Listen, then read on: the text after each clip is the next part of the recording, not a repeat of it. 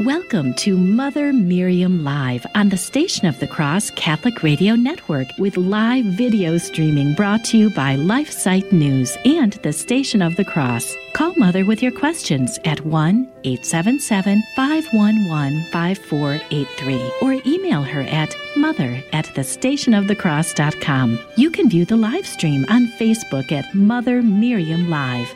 Now, here's Mother Miriam. Good morning, beloved family. This is Mother Miriam Live, and I'm Mother Miriam, and I'm live, and I'm thrilled to be with you. God bless you. This is Friday. I could not be with you yesterday on uh, the Feast of Our Lady of Sorrows, uh, a most magnificent feast, and my personal feast day, September 15th, Our Lady of Sorrows, whose heart would be pierced with a sword at the foot of the cross, Simeon's prophecy. And last night we went to a high solemn Latin Mass here in Tyler, Texas, um, by the Canons Regular. Absolutely heaven on earth. Heaven on earth. So, so, so beautiful. Every single thing, every second was right with the world. Just what God gave the world.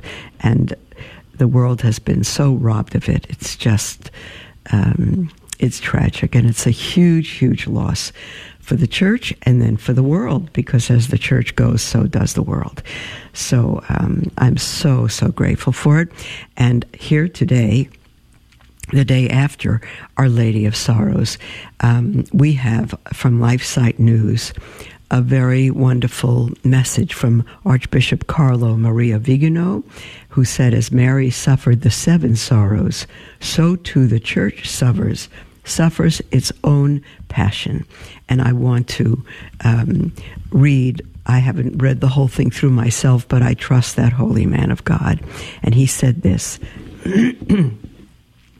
on this solemn day, that's yesterday, on which the church celebrates the seven dolors, that's the sorrows, of the most blessed Virgin Mary of sorrows my meditation will consider the seven dolors, the seven sorrows, which in sacred iconography we see symbolized by seven swords that pierce the Immaculate Heart of the Blessed Mother.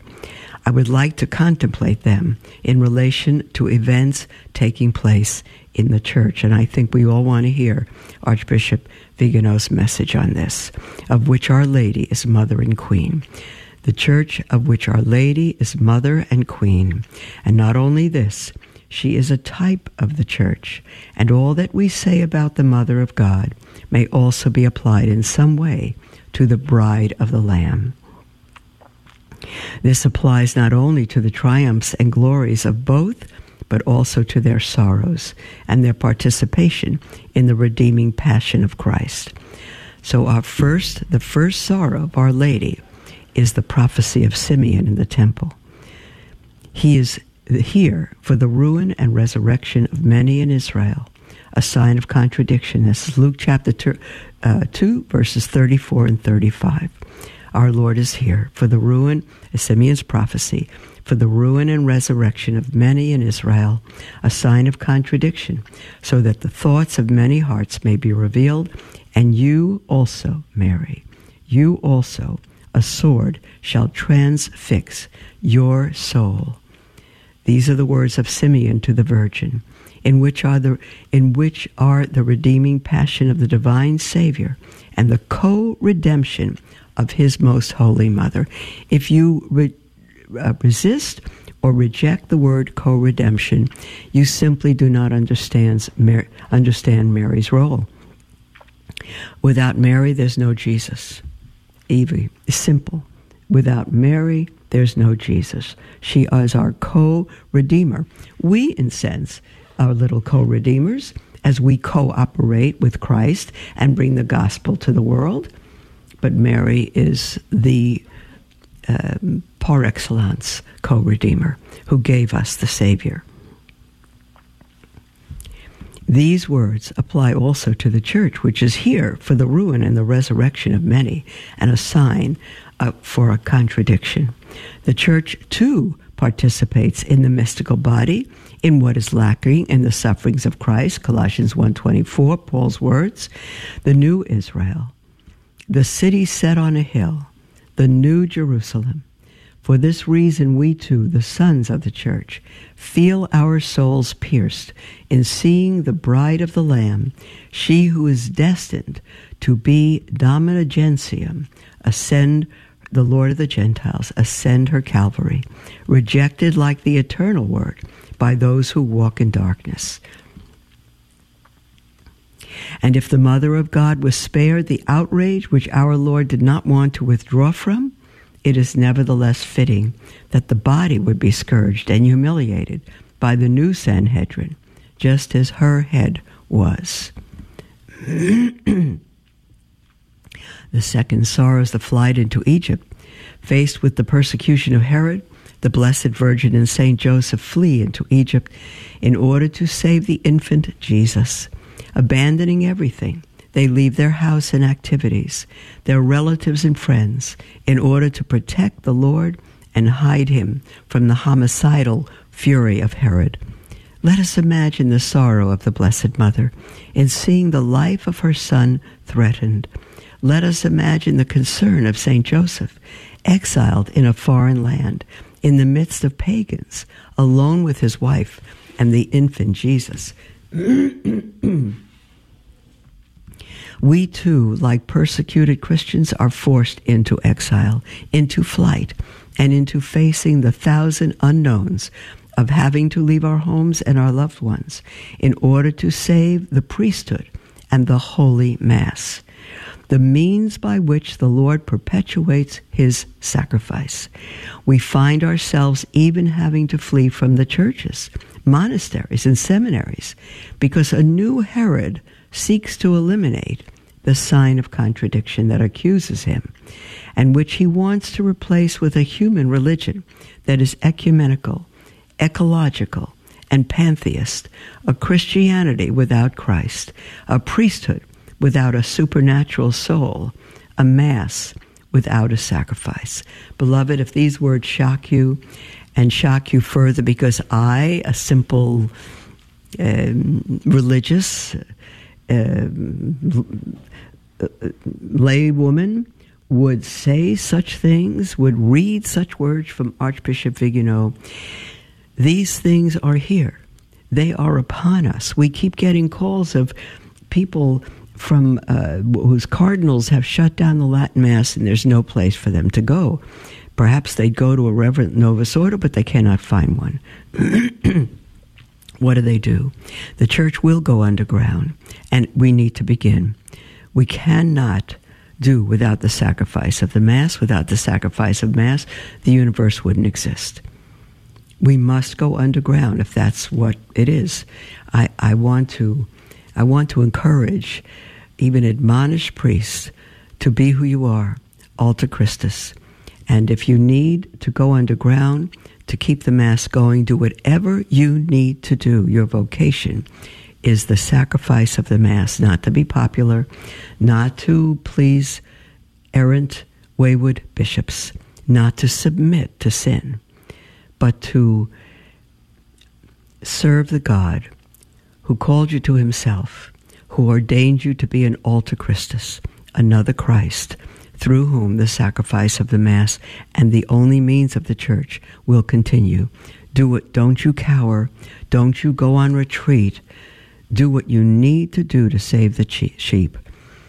Um, I know that canceled priests uh, are raising money for a big retreat center. I cannot judge whether that's needed or not. I cannot judge that. I can only beg you don't become a popular group of canceled priests. Don't do that. Don't go on speaking tours. Walk the streets and save the sheep and go underground and have the Mass and let us come to it. As you know, the Mass has been underground in China for years. Even the Holy Father's arrangement with China has destroyed that. But we need to go underground. We need to not fear and we need to not hide. This sword that pierces, I'm reading now Archbishop Vigano this sword that pierces the most sacred heart of Jesus, and the Immaculate Heart of Mary also pierces our hearts. But just as the flight into Egypt was relatively short, so also will our flight be.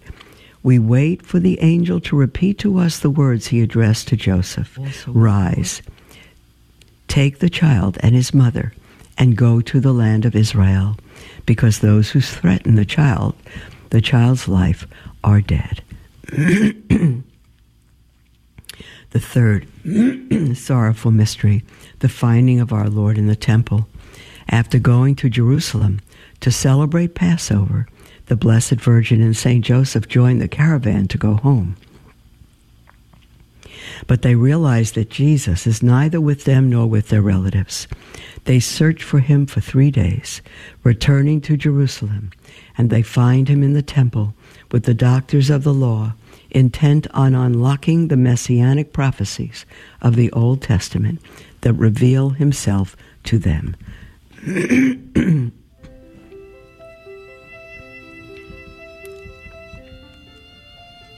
what torment Mary and Joseph must have felt in their fear at having lost the one of whom the archangel Gabriel had said, He will be great, and he will be called the Son of the Most High.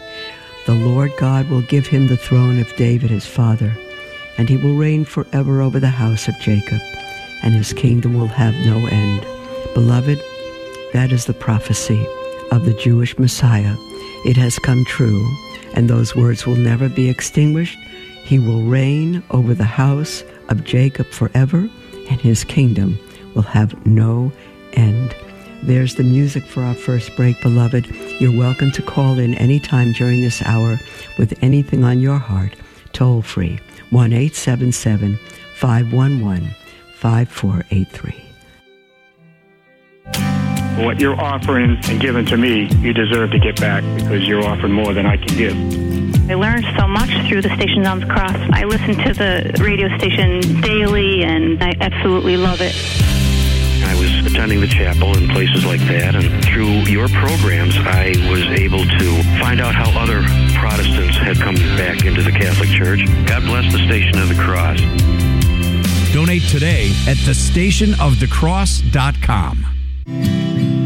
Do you love listening to the Station of the Cross on your car radio, but sometimes find yourself driving outside the listening area? Never miss another minute of your favorite show. Download the iCatholic Radio app so you can listen anywhere in the world 24 hours a day.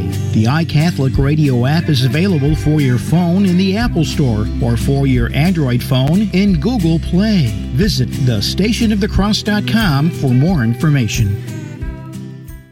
This is Dale Ahlquist with a Chesterton Minute. Many times have you heard the complaint that church is boring, that we just do the same things over and over again? Well, the problem is not that church is boring, it's that we are bored. We are the problem. And not just with church, but with everything else. We have lost our childlike sense of wonder. G.K. Chesterton says the children have abounding vitality, and yet they want things repeated and unchanged. They always say, do it again, and the grown up person does it until he's nearly dead. For grown up people are not strong enough to exult in monotony, but perhaps God is strong enough to exult in monotony. It's possible that God says every morning, do it again to the sun, and every evening, do it again to the moon. Want more than a minute? Chesterton.org. Welcome to Mother Miriam Live on the Station of the Cross Catholic Radio Network with live video streaming brought to you by LifeSite News and the Station of the Cross. Call Mother with your questions at 1 877 511 5483 or email her at mother at thestationofthecross.com. Welcome back, beloved, to Mother Miriam Live. We are uh, reading an article by Archbishop Maria Carlo Vigno, uh, Carlo Maria Vigno, I think, um, on uh, Our Lady of Sorrows. And um, Archbishop Vigno has compared Our Lady's seven sorrows um, to our the sorrows of the church in our day, and we're on the third sorrow. So if you've called in, hold on. I'm just going to read a little more, and you're still welcome to call in or email at mother at the station of the and uh, we'll take your calls. I'm just going to read a little bit more.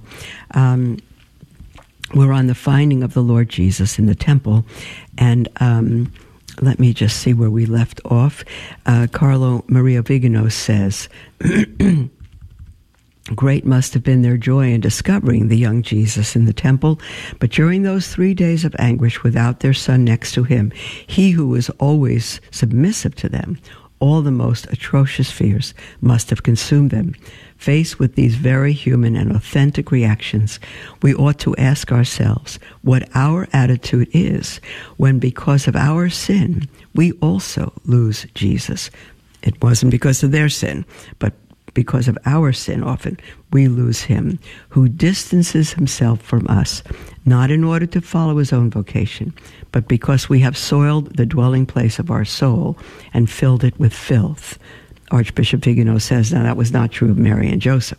Looking at the present situation in which the church finds herself, we could ask ourselves, with the words of the prophecy of Venerable Pope Pius XII, who repeats the words of Mary Magdalene, quote, Where have they placed him? When we enter into a church and we look in vain for a sign of the real presence, a red vigil lamp burning near the tabernacle, we ask ourselves, where have they placed him? Also, when attending the Reformed liturgical rites, we see the presider of the assembly exalted, the role of the temple zealot who reads the prayer of the faithful, the religious sister without a veil who distributes communion with ostentation, but we find no space, no centrality, no attention to God incarnate, to the King of Kings, to the divine Redeemer present under the Eucharistic veils. We ask, where have they placed him? When entering the church, in which until yesterday we were guaranteed the liturgical celebration in the ancient rite, we find instead the Protestant table and the celebrant's chair placed in front of the empty tabernacle. We have been searching for you in anguish. Where then is the Lord?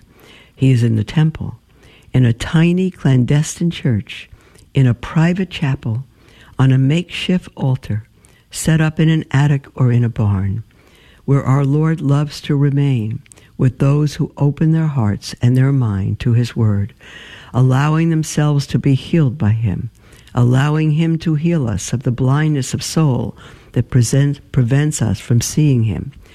Why are you looking for me? Did you not know that I must be concerned with the things of my Father?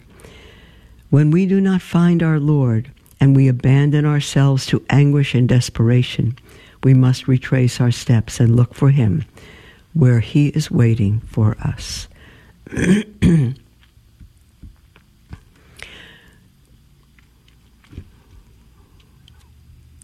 now, I think uh, Archbishop Carlo Maria has combined the next three sorrows. The fourth, Our Lady meets Jesus carrying the cross. The fifth, Our Lady stands at the foot of the cross. And our sixth, Our Lady witnesses the crucifixion and death of Jesus. Here is another sorrow of the Virgin and of the Church. Seeing our Lord scourged, crowned with thorns, carrying the cross, insulted, slapped, and spat upon, the man of sorrows on one side, the Mater Dolorosa on the other, a mother in whom the awareness of the divinity of her Son, jealously guarded since her fiat, tears her heart as she contemplated the King of the Jews killed by his own people, stirred up by the high priest and scribes, who accomplices of the imperial authority the Lord God will give him the throne of his father, and he will reign over the house of Jacob, and his kingdom will have no end. Behold the throne of David. Behold the kingdom of the house of Jacob.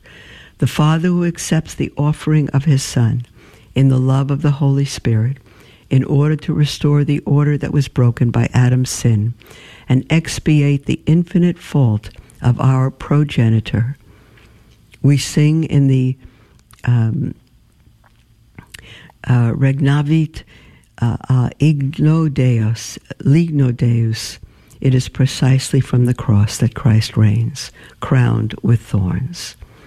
But if the expiatory scapegoat, upon whom the faults and sins of the people were symbolically placed, was made the object of contempt and sent to die outside the walls of Jerusalem, what destiny could have possibly awaited the one of whom the scapegoat was only a figure? In the Old Testament, the scapegoat was a figure, but Christ was the true one. If not to take upon himself the sins of the world in order to wash them away in his own blood outside the walls of Jerusalem on Calvary.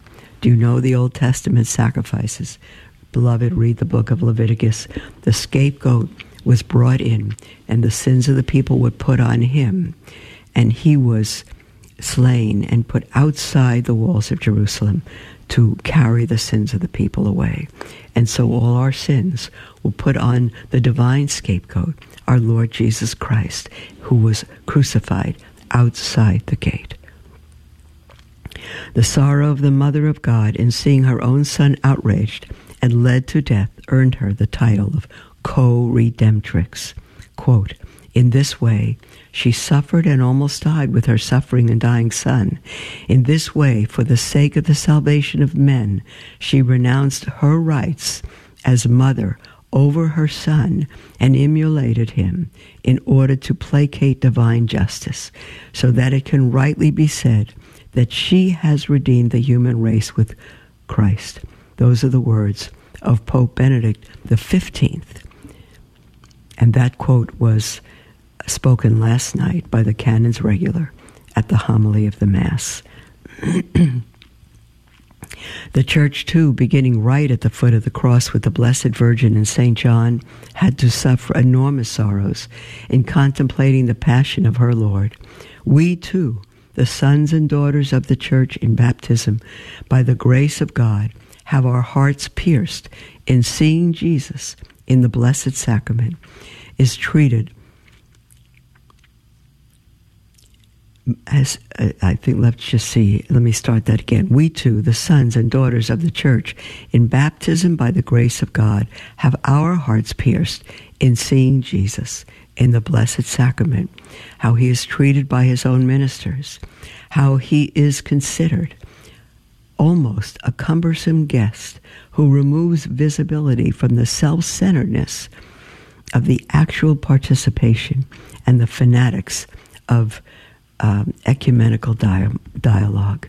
We feel our hearts torn when we hear the highest exponents of the hierarchy deny the divinity of Christ, his presence in the most blessed sacrament, the four purposes of the holy sacrifice, and the necessity of the church for eternal salvation.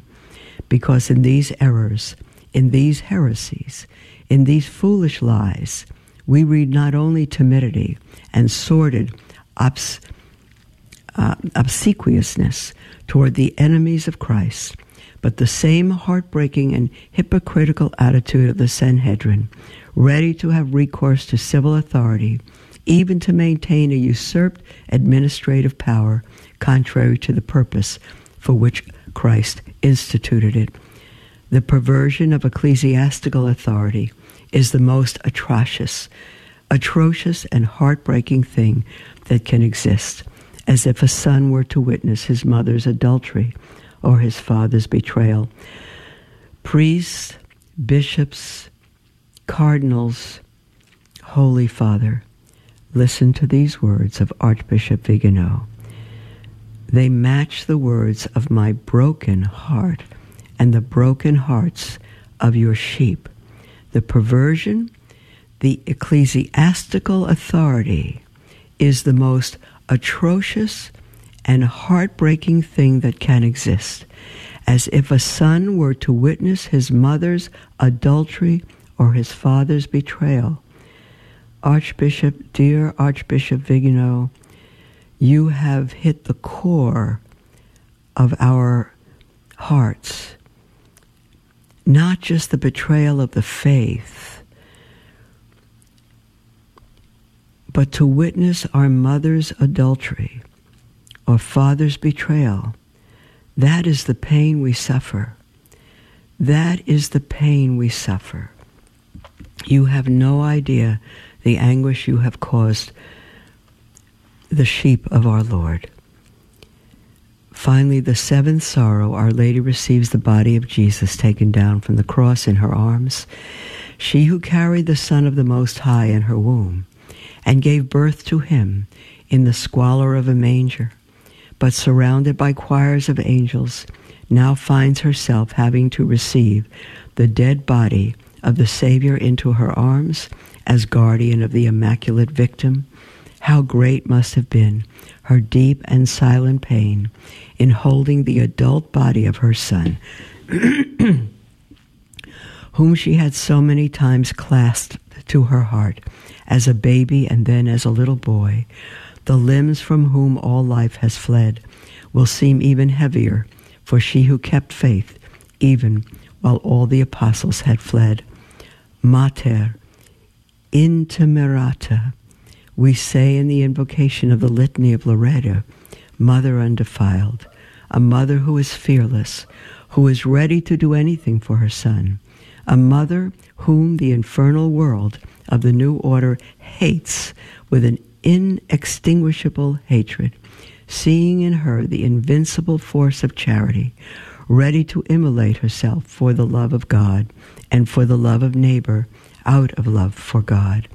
This apostolate world, excuse me, this apostate world seeks to cancel the mater intemerata by corrupting the very image of motherhood, making the one who ought to protect the life of her child into a ruthless murderer, ruining the mater purissima with sin.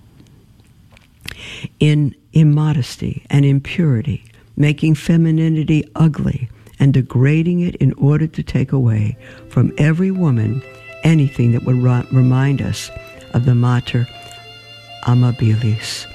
Today, the Church suffers with Our Lady of Sorrows in being subjugated to the secularized mentality in exalting a rebellious femininity which abhors virginity, derides conjugal holiness, demolishes the family, demolishes, demolishes the family, and claims a distorted right to the equality of the sexes. Oh, beloved, I cannot finish this. There's no time. I'm going to try to read the very end of this, the last paragraph. Um, by the end of our program, I will take your calls and emails when we return. Um, toll free 1 877 511 5483. We'll be right back.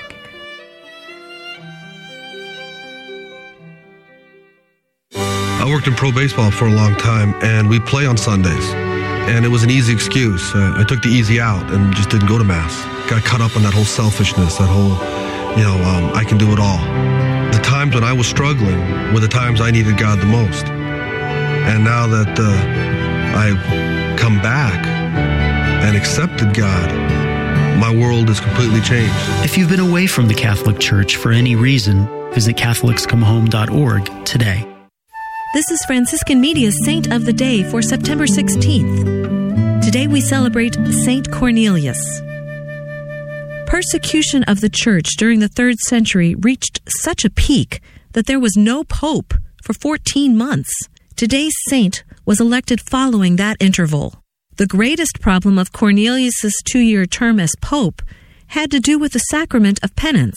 The question centered on the readmission of Christians who had renounced their faith during the time of persecution. Some of the proposed solutions were extreme, including one that came from a priest who had himself consecrated a rival bishop of Rome, the church's first antipope.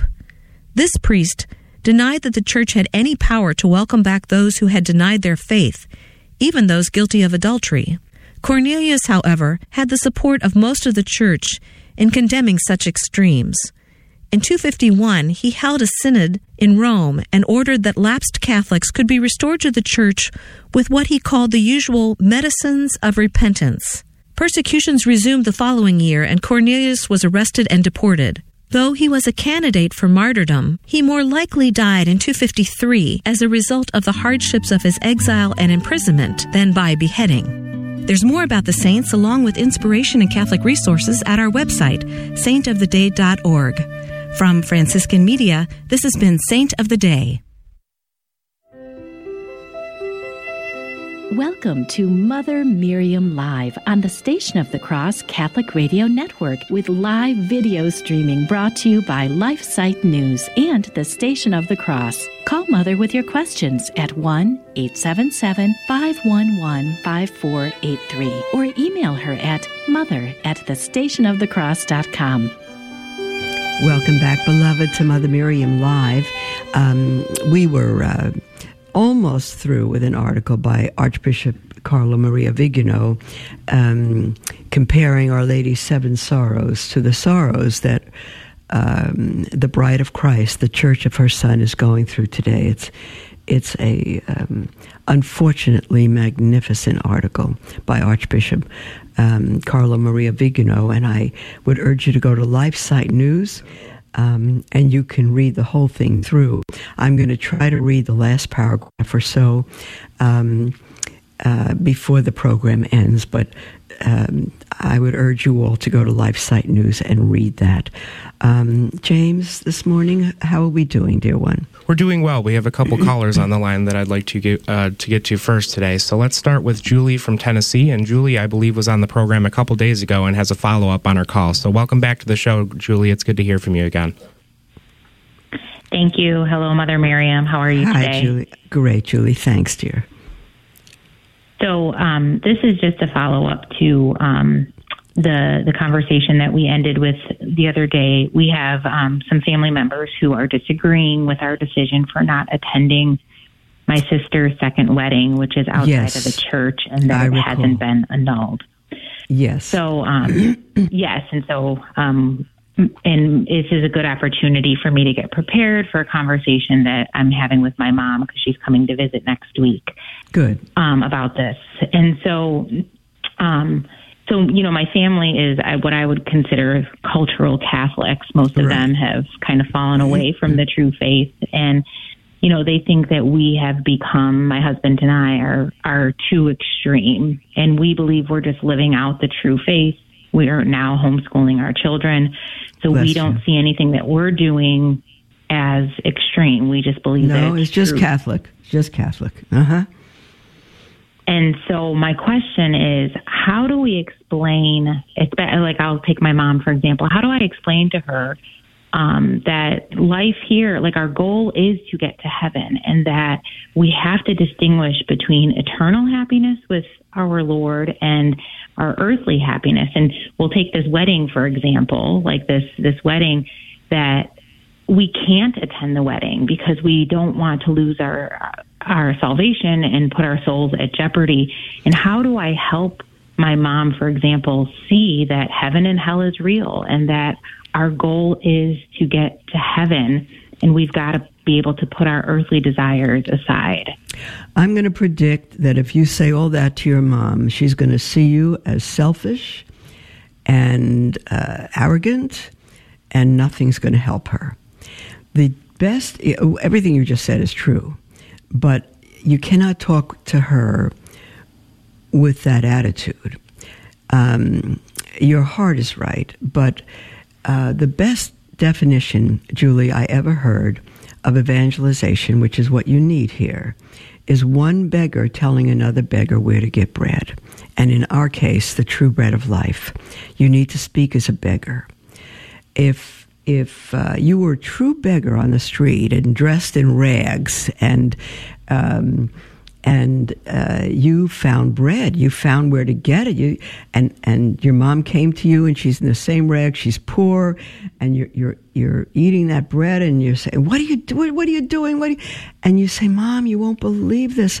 There's a man around the corner. He's giving bread to beggars. Go. There's still some for you. Go. You know." You need to be a beggar because we have nothing that we haven't received.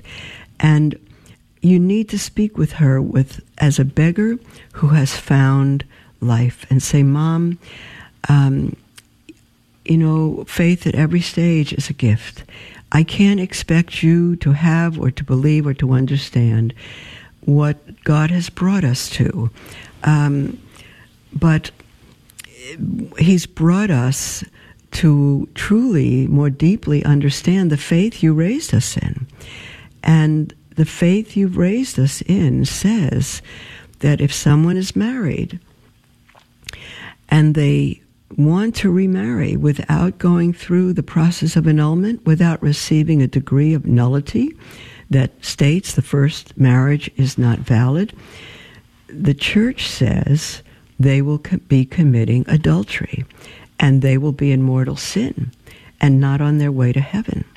Mom, how could we love one another and even be a party to that and encourage them, being a witness to it? How could we go and celebrate someone be, taking themselves away from God and away from heaven? If you don't want to say hell, and away from heaven. What reasoning? Well, the reasoning is that we love them in our flesh and blood. That's the very reason, Mom, that we shouldn't support them in this. You know, Mom, if you saw me walking off a bridge, I didn't know it was the end of the road and I was going to plunge to my death. You would do anything out of love for me to stop, uh, to stop me from plunging off the hill. Well, why shouldn't we, out of love for my sister, stop her from plunging into what will be hell if they don't turn? In other words, plead with her out of anguish. Don't tell her the life you want to live. Plead with her that, Mom, we can't support our sister plunging herself into hell, plunging herself away from God. We can't support that, Mom. You raised us Catholic. We didn't know the full faith then, but God has brought us deeper.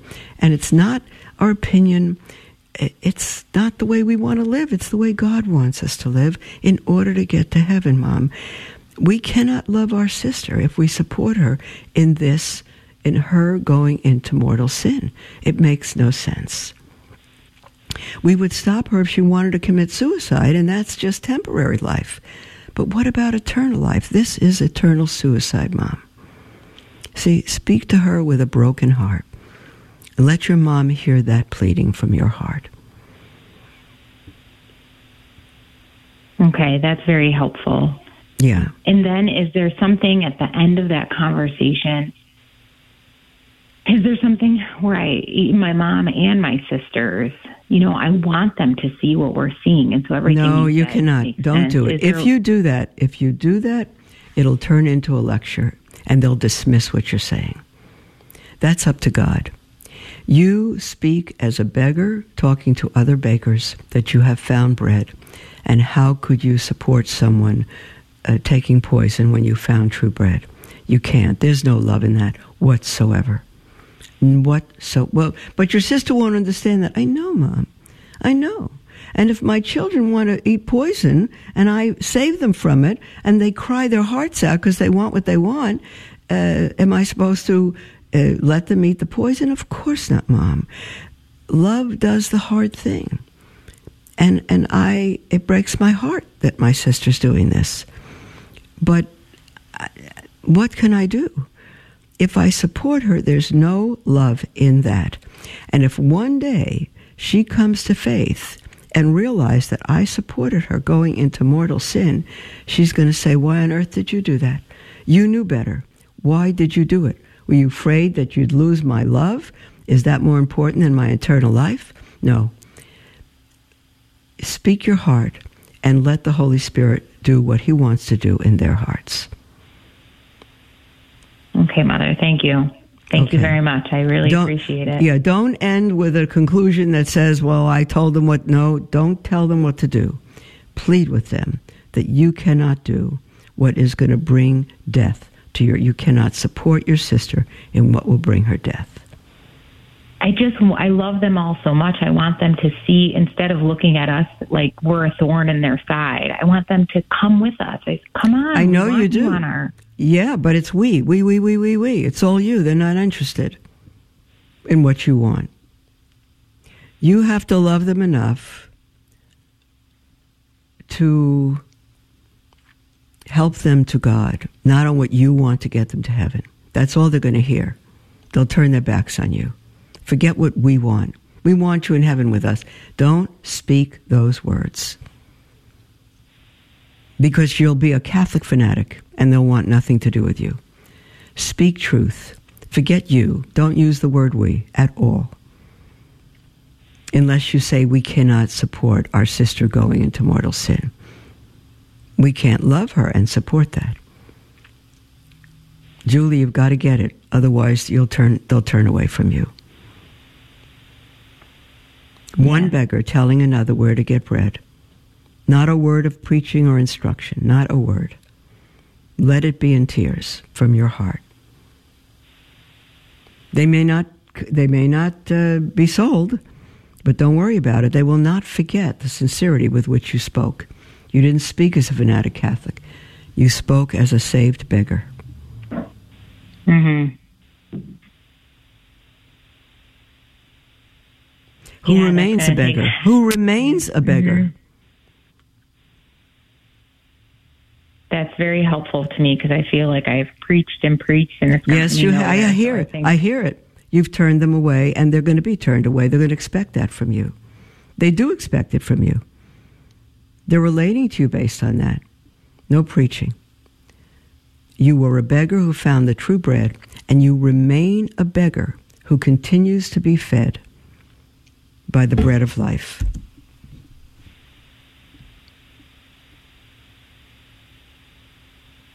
Okay? Thank you, Mother. I You're welcome. appreciate it so much. All right. Thank you. All right. All right, sweetheart. Thanks. And we'll go next to a call from our friend Kurt in Boston, Massachusetts. Welcome back to the show, Kurt, and how are you this morning? Very good. How are you, Mother? I'll Hi. make it short. I know you will, you sweetheart. Go ahead. okay, on the men's march, and I was telling you about Cardinal O'Malley. Well, I don't know if you've ever heard of C.J. Doyle. He's from the Catholic Action League. He actually called me back last night a quarter of ten, and I told him everything. He sent a letter out, and it's basically Cardinal O'Malley is shutting everything down concerning this march. Yeah. He's telling I saw a news. There's a news article on it on LifeSite News, Kurt. So the thing is, is I'm trying to tell him, well, how can we get around it to other bishops? He says you can't. You can't go out, out of his jurisdiction. So the thing is, is he's actually told the Boston Pilot not to print anything. He's told the Knights of Columbus do not participate. These are all my my avenues that I'm trying to go through.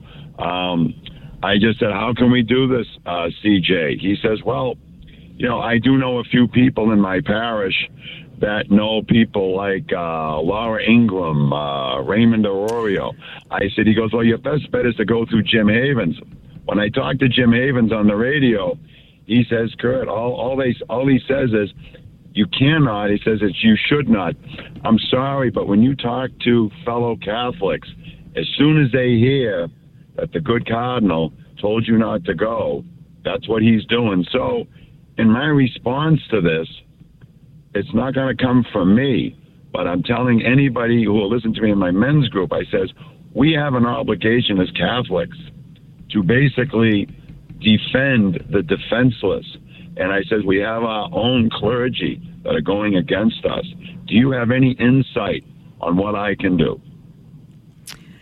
Kurt, no one can stop a group of faithful for doing what they want. If a, if you gather a dozen people or a hundred people and you go before Planned Parenthood, you can do that. You don't have to have a 501c3. You don't need to make it public. You don't need to advertise it. You don't need anyone's permission. Gather people and go before a Planned Parenthood clinic. It's just a, a group of the faithful. There's nothing wrong with that.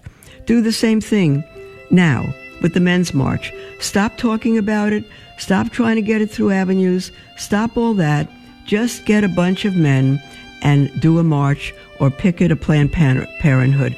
Do what you want to do. Just a group of faithful men. You don't need an organization going against the cardinal. He's not a good cardinal uh, if he's doing this. Uh, you don't need a formal organization or uh, announcement going against him. Don't go that avenue. Just get a bunch of men, don't announce it, no church bulletins, zero. Just get a bunch of men, whether it's three, Jesus started with 12, 12, 50, it doesn't matter, and go ahead and march for women's rights on your own. You can do what you want. We'll be right back after the break.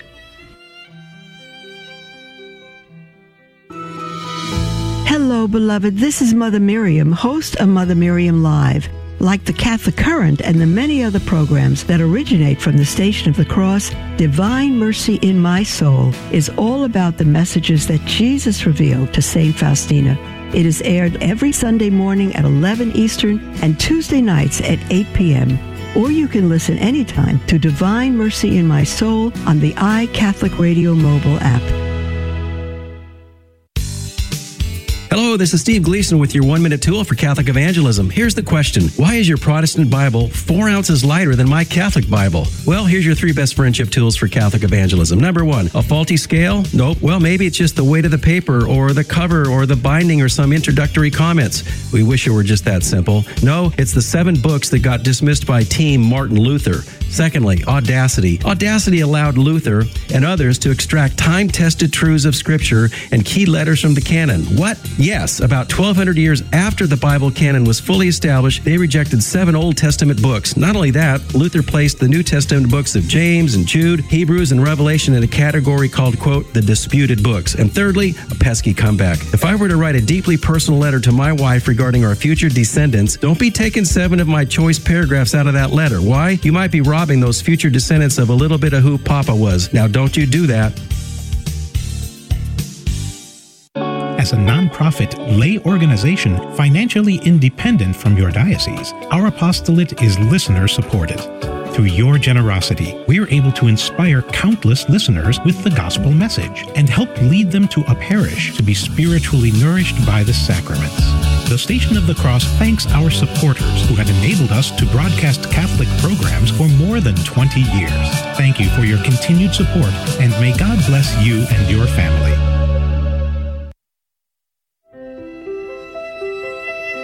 Welcome to Mother Miriam Live on the Station of the Cross Catholic Radio Network with live video streaming brought to you by LifeSite News and the Station of the Cross. Call Mother with your questions at 1 877 511 5483 or email her at mother at thestationofthecross.com. Welcome back, beloved, to Mother Miriam Live. Um, we have, oh my goodness, the program went so quickly today. Um, uh, let's go to our emails. We have so many, and we're going to jump in. We have 10 minutes left. Go ahead, James. So, as many of you know, I typically take emails in the order in which they're received and do my best to stick to that policy. But every once in a while, I get one that really stands out to me that I feel is urgent and needs to be moved forward. So, that's the case with this first text we have today from someone who wrote in anonymously. This person said, Good morning, Mother. We found out last night that our teenage daughter is self harming again. This was an issue that she had many years ago, but we thought that we had worked through it. It has returned, though, and we're concerned for both her spiritual and physical safety. What would you advise us to do in seeking out help for her? You must get her to a, let me just say, psychoanalyst, not a psychiatrist, but a um, psychologist or psychoanalyst. She needs help, uh, not just medication. She needs help. And you know, um, the fact that you um, uh, thought that you had worked through it. Um, if when someone self harms, it's the result of some serious issue.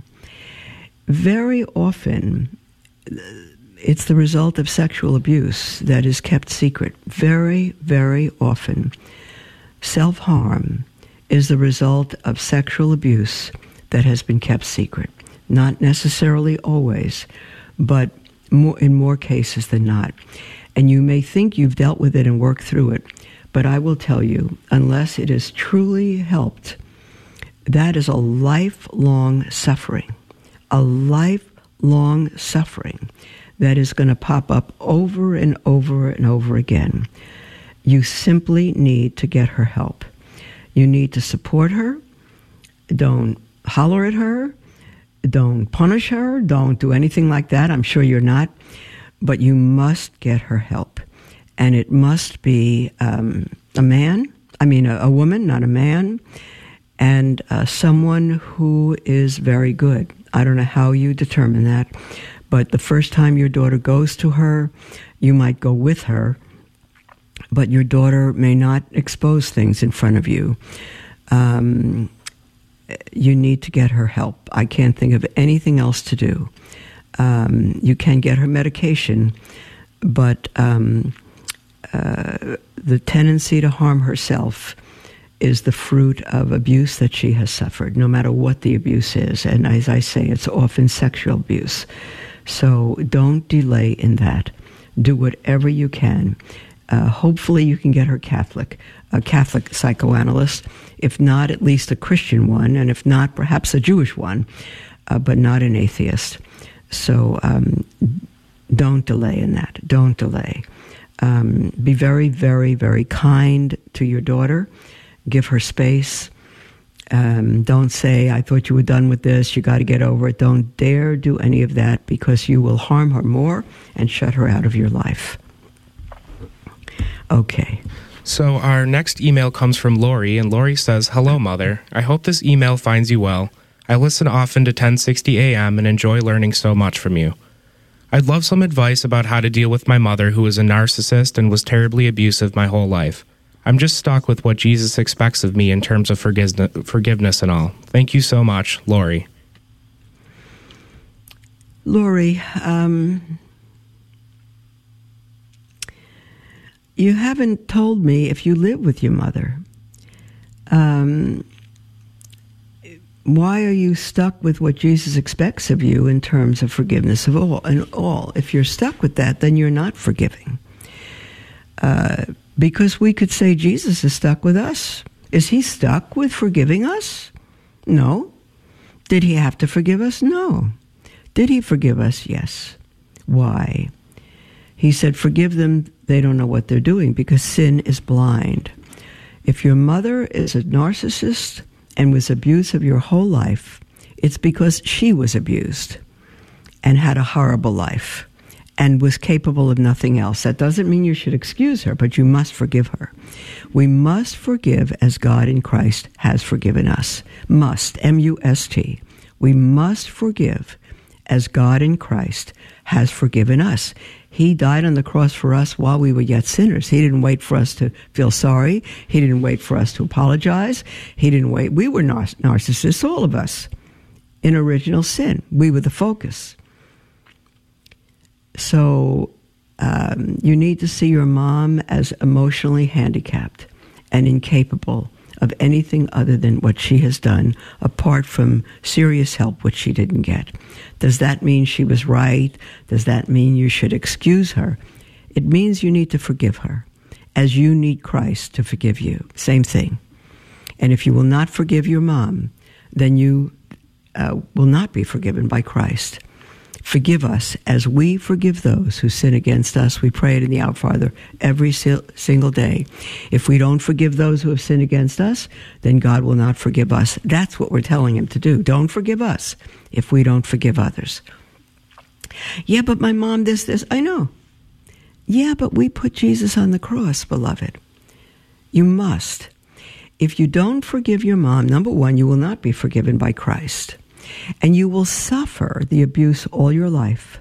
If you don't forgive her, you're going to live in the abuse that she put upon you your whole life. You will live in that, and you will, your mom put it on you for so many years, and you're going to put it on you yourself through unforgiveness the rest of your life. To forgive is forgiveness, someone said, is forgiving. You will free yourself if you forgive your mom. Don't hold this charge against her the way Jesus didn't hold it against us. Lord, forgive my mom. She knew not what she did. Forgive her. I forgive her, dear Lord. I pray that you will heal me from the effects of those wounds and heal my mom. So, Lori, um, um, if you're living with your mom, um, I don't know the situation um, at all, um, but if you expect your mom to change um, from being a narcissist and continuing to be abusive apart from God's grace, it's impossible. She's suffering her entire life and has passed the suffering on to you. You can be healed. You can forgive. If you forgive, it'll free you. It may not change your mom, but it'll free you. And in your um, freedom, you will have the power to love your mom, who is a hurting, damaged soul. And through your love, it may heal her. Not through your resentment, not through your anger, not through your self pity, but through your love. You can heal mo- your mom and see her as a um, as a um, uh, hurting soul. It's the end of our program, beloved. Um, um, Archbishop Vigano says today the church suffers with Our Lady of Sorrows in being subjugated to the secularized mentality, exalting a rebellious femininity, all of that. Um, we offer these sufferings of ours, uniting them to those of the church and Mary Most Holy, Our Lady of Sorrows, asking the majesty of God to grant us the privilege of witnessing the triumph of the church, the mystical body of Christ, just as after three days her head arose again, even as she, the guards were sleeping. And then we will see the Virgin of Sorrows put on her royal robes once more to intone the eternal Magnificat. Oh, beloved, let's walk with Our Lady of Sorrows. Let's honor her Son with every breath we take. Don't be afraid to suffer. Do not accept sin. Do not obey sin, no matter from whom it comes. Love God and be beggars, telling the entire world where to get the true food, the true bread of life. Have a blessed weekend. Talk to you on Monday.